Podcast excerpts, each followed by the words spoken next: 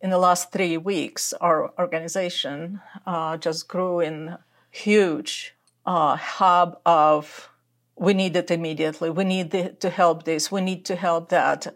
And at the same time, receiving enormous amount of calls, emails, text messages, how we can help. I want to donate, how we can do that.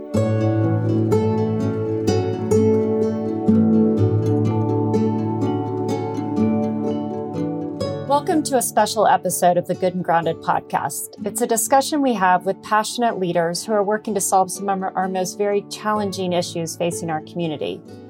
As most everyone knows, more than 2 million people have fled Ukraine since Russia invaded that country more than three weeks ago. In fact, a UN official called it the fastest growing refugee crisis in Europe since World War II. In today's episode, we are honored to be joined by Marina Dubrova, president of Ukrainians of Colorado. I'm Laura Love, and as always, I'm joined by my co host, Jim Licko. Thanks for joining us, Marina. Thank you for having me. Thank you guys for giving me a platform to tell us what we do and what we feel. Of course. Absolutely. Well, and maybe we start there. Would you be willing to share just a little bit about Ukrainians of Colorado and, and how it was formed? The organization was formed in 2014 and it was kind of an organic response to uh, what happened in 2014 when the war started. It never ended, it's just exploded three weeks ago when Donbass and Crimea were annexed. And um, we had many refugees, and we recognized that the Ukraine is under the siege of uh, our neighbor. So the organization, I should say this, in Colorado, you know, it's a small state, and uh, Ukrainian community was relatively small. So we uh, we had churches, and we still have one church left, but the amount of people was um, insufficient, and uh, not everyone goes to church nowadays. And the the idea of creating some body of a sort of club or organization which would uh, um, have a mission to uh, to unite Ukrainians here in Colorado and be a resource for newcomers to Colorado, uh, be, you know, to preserve our heritage, our language, our culture. So it was the mission at that time, and the, the, other mission was just to help those refugees and the kids, orphans especially, in Ukraine. But in the last three weeks, our organization uh, just grew in huge, huge uh, hub of we need it immediately, we need the, to help this, we need to help that. And at the same time, receiving enormous amount of calls, emails, text messages, how we can help. I want to donate, how we can do that.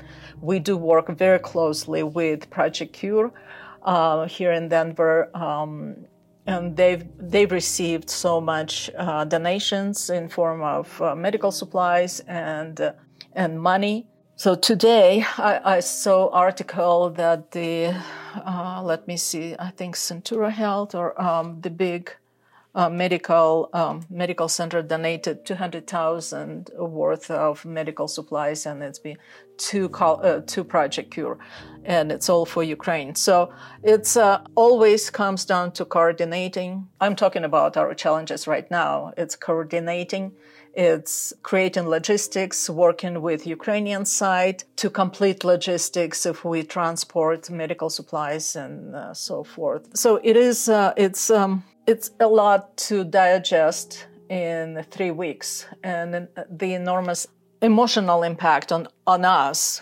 plus volunteering. And I should say that we don't have employees. We don't have any paid position every single one of us is a volunteer and they do the best. They give in the best of their time uh, energy um, efforts and i just I, I can't thank them enough for what they're doing as a volunteers. Nobody pays them. They're just doing because they have huge heart and they they all have relatives in ukraine and um, you know our struggles with our uh, coordination and our logistics, nothing to compare what our people are going through in Ukraine nowadays. So we don't, mm-hmm. we are not whining. that's mm-hmm. nobody com- is complaining. Everyone is trying to help, and I think that's the uh, main. Um, it's it's very important to, to, to talk about it. Real quick, Marina, let me ask you. Let me ask you because we do want to talk more in depth about the specific needs and the acute needs and how people can help. But I, if I can just back up just a second, because I'm curious to find out what your personal journey to Colorado looked like. Um, how long you've been here, um, and is is is your journey a typical one? Oh, there is a different. Uh, there, I, don't think there is a one scenario fits all. Uh, there is not one scenario. There, uh, and we have a multi generational uh, community. We have people who came to country um, after the World War II, like my grandfather. He came to United mm-hmm. States in 1950, and he lived in Chicago, and then he decided to retire in uh, Lakewood, Colorado, uh, where I came after the Soviet Union fell apart. Um, mm-hmm. And and since then, I've been living here in Lakewood, and I think it's the best place to be a lot of uh, my grandfather's generation, they all went through, after the war, they all, almost everyone went through the refugee camps uh, um, in Germany. There were three, three different regions, and the ones were um, supervised by United States, United Kingdom, and uh, France, I would say. So my father was lucky enough to be under the American supervision. So he was waiting. In those days, they had to wait for the sponsor to bring them to to United States or any other countries. Just a piece of history which my grandfather shared with me that all Ukrainians who fled Soviet Union and they ended up in those refugee camps, they all were um, under huge stress because at those days the KGB people were those days they called NKVD, uh, not the KGB. So they were spying, snorking around throughout Europe, and they were kidnapping people, sending them back to Soviet Union, to Siberia, to labor camps.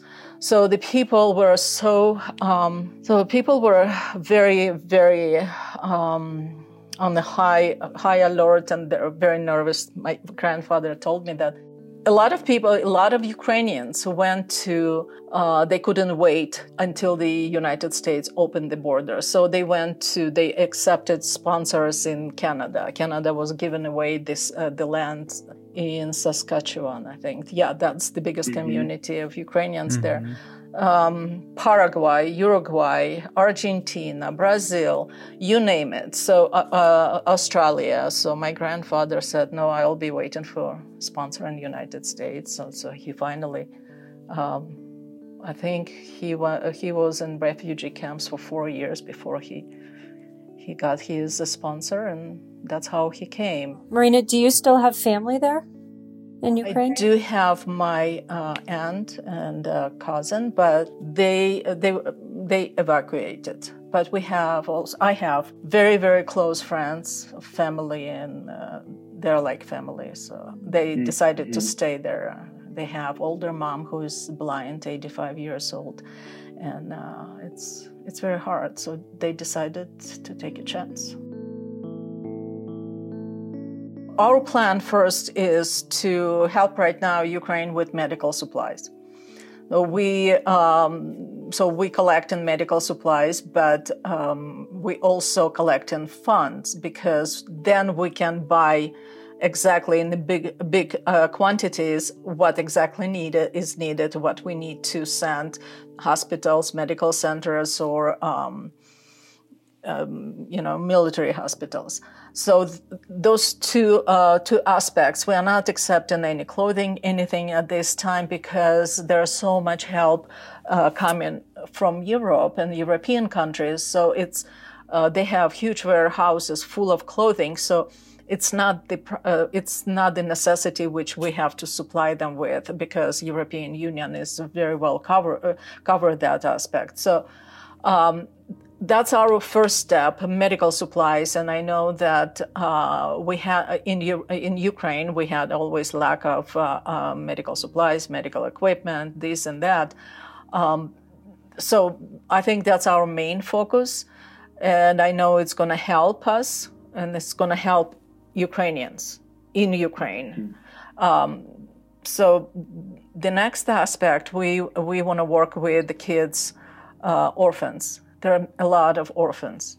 And we are looking right now for venues and um, sources whom we can trust to bring or, uh, orphans or help um, at least to get the qualified information if there's Americans, uh, Ukrainian Americans who want to adopt kids from Ukraine, then we have resource and we can provide them with that resource. And it's um, it, it, is a trusted resource. So we're working on that aspect. The other thing is we're trying to um, to work with uh, Ministry of Health in Ukraine. So far, it wasn't successful, but we're still pushing them because we would like to bring some kids to our children's hospital. Uh, ch- uh, kids with severe illnesses such as uh, cancer and other to come for treatment. So we would like to help them with that. So we're working on that aspect. And um, as soon as the war is over and Ukraine is uh, uh, is the victor, so we have to rebuild Ukraine, and that will be the second uh, phase of our work. Uh, we will have to work targeted for uh, in Ukraine uh, on the projects whom we can help to restore the country, to rebuild the country. So there are a lot of things on our plate. I don't know how we can go to accomplish. So, but uh, mm-hmm. I'll tell. I want to tell you, as far as the community and the donations, we see a lot, a lot of support. We see a lot of donations pouring up, and we continue doing fundraising, fundraisings, and we we've done already a few of them. On March 26th, we uh, working with our Polish friends, and we doing a big fundraising in the Polish club. We're very grateful to our Polish friends um, here and in Poland. They take care of our refugees. They love them. They accept them. They feed them. It's just everything. They given them housing. I mean, it's so the small countries such as Moldova, such as um, Czech Republic, Slovakia, uh, Romania, all those small countries, uh, uh, even Lithuania. So, and last Sunday, uh, I was invited to Lithuanian uh, Independence Day celebration in the community, the Colorado Lithuanians. So they told me how much they donated already to Ukraine through their uh, nonprofits.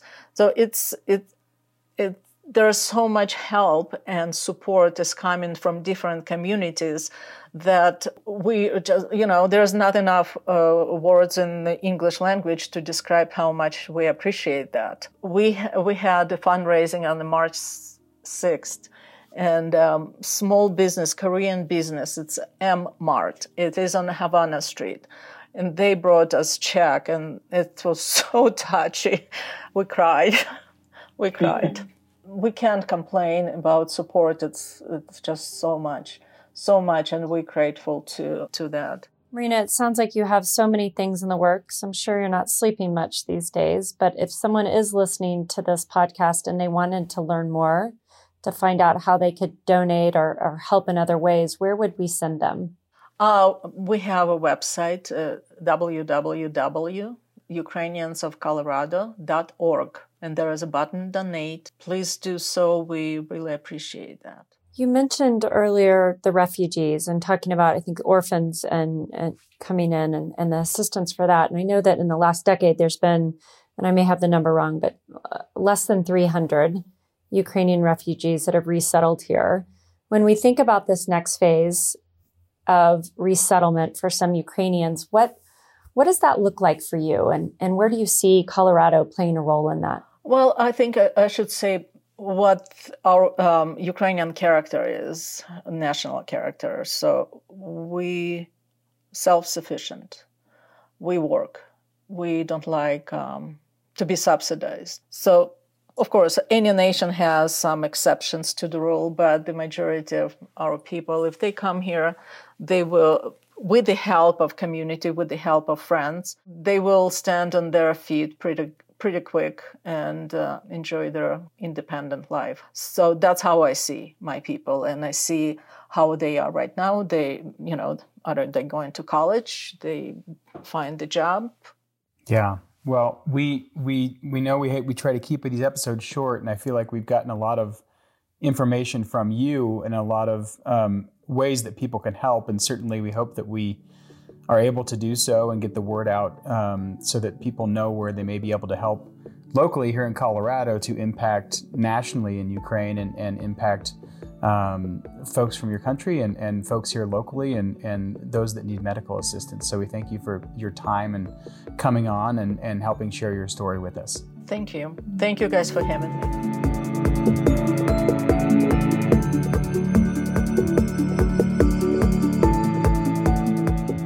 So grateful for people like Marina and her incredible group of friends that are standing strong during this time and supporting her neighbors and her family members back in Ukraine. If you are also interested in helping the cause, please go to ukrainiansofcolorado.org and you can find out how to donate and help out with this really important effort that's happening now.